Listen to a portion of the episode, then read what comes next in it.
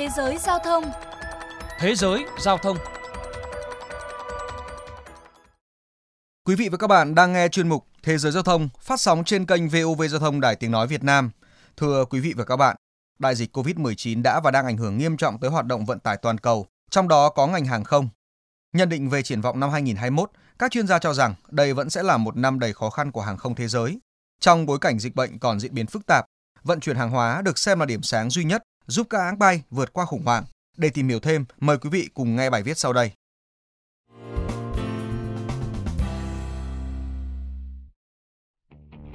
Theo Hiệp hội Vận tải Hàng không Thế giới IATA, 2020 có thể xem là năm tài chính tồi tệ nhất trong lịch sử hàng không dân dụng toàn cầu. Kể từ khi bùng phát, đại dịch COVID-19 đã khiến các hãng bay bốc hơi hơn 510 tỷ đô la Mỹ doanh thu. Hàng ngàn nhân viên lao động phụ thuộc vào ngành này bị mất việc. Thống kê cho thấy số lượng hành khách trong năm 2020 giảm tới 60%, kéo hàng không thụt lùi gần 20 năm xuống con số khoảng 1,8 tỷ lượt, chỉ bằng mức của năm 2003. Nhận định về triển vọng năm 2021, IATA cho rằng hàng không thế giới có thể tiếp tục lỗ hơn 38 tỷ đô la Mỹ, cao gần gấp đôi so với dự báo mà cơ quan này đưa ra trước đó. Sớm nhất phải tới năm 2024, hàng không mới thực sự hồi phục quy mô như năm 2019. Ông Alexander De Juniak, Tổng Giám đốc IATA chia sẻ.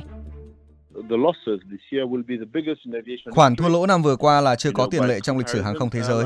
Trong cuộc khủng hoảng tài chính toàn cầu và giá dầu tăng đột biến hồi năm 2008 và 2009, hàng không thế giới lỗ khoảng 31 tỷ đô la Mỹ.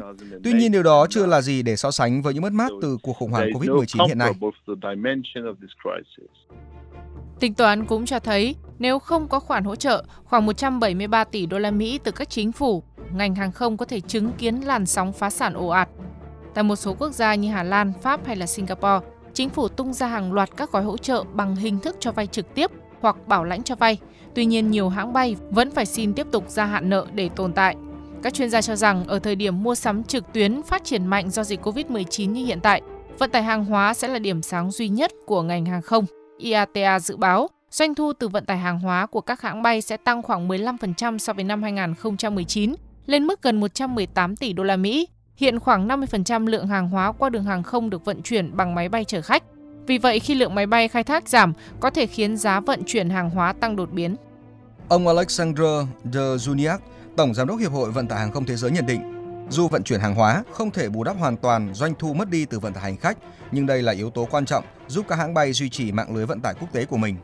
Nắm bắt xu hướng mới, nhiều hãng hàng không đang lên kế hoạch biến hàng loạt máy bay chở khách cũ thành máy bay vận chuyển hàng hóa.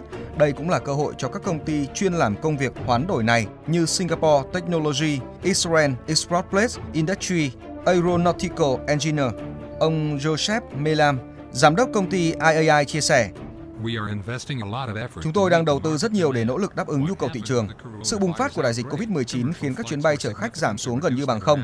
Vì vậy, giải pháp duy nhất hiện nay là vận chuyển hàng hóa, bởi xu hướng của mọi người là ở nhà và đặt hàng qua mạng nhiều hơn. Không đứng ngoài cuộc chơi, ông lớn thương mại điện tử Amazon mới đây tuyên bố đã mua 11 máy bay từ hai hãng Delta và WestJet để mở rộng mạng lưới và tăng tốc độ giao hàng của mình. Đây là những máy bay Boeing 767-300 cũ được các hãng hàng không chuyển đổi từ máy bay chở khách sang máy bay chở hàng. Hãng phân tích dữ liệu hàng không Sirium dự báo trong năm 2021, số lượng máy bay chở khách chuyển đổi sang vận tải hàng hóa trên toàn cầu sẽ tăng khoảng 36% lên 90 chiếc và 109 chiếc trong năm 2022.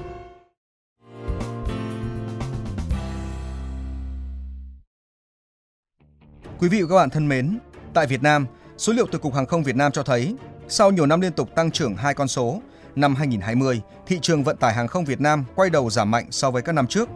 Tuy nhiên, ngay từ giữa năm 2020, một số hãng bay trong nước đã tính toán sắp xếp khoang hành khách để tăng chở hàng theo tiêu chuẩn của máy bay. Đại diện Vietnam Airlines cho biết, từ tháng 4 năm 2020, hãng đã tăng cường vận chuyển hàng hóa để đảm bảo giao thương trong nước và quốc tế. Các chuyến bay chở hàng được khai thác bằng máy bay Boeing 787, Airbus A350 với sản lượng đạt 20 đến 25 tấn một chiều tương đương hệ số sử dụng tải đạt 95 đến 100%. Đây là những chuyến bay chở hàng thuần túy đầu tiên của Vietnam Airlines, không có hành khách, không có tiếp viên. Vietnam Airlines cũng cho biết đang nghiên cứu để đẩy mạnh lĩnh vực vận chuyển hàng hóa nhằm duy trì hoạt động sản xuất kinh doanh trước những khó khăn do dịch Covid-19 gây ra. Đến đây, chuyên mục Thế giới giao thông xin được khép lại. Xin chào và hẹn gặp lại.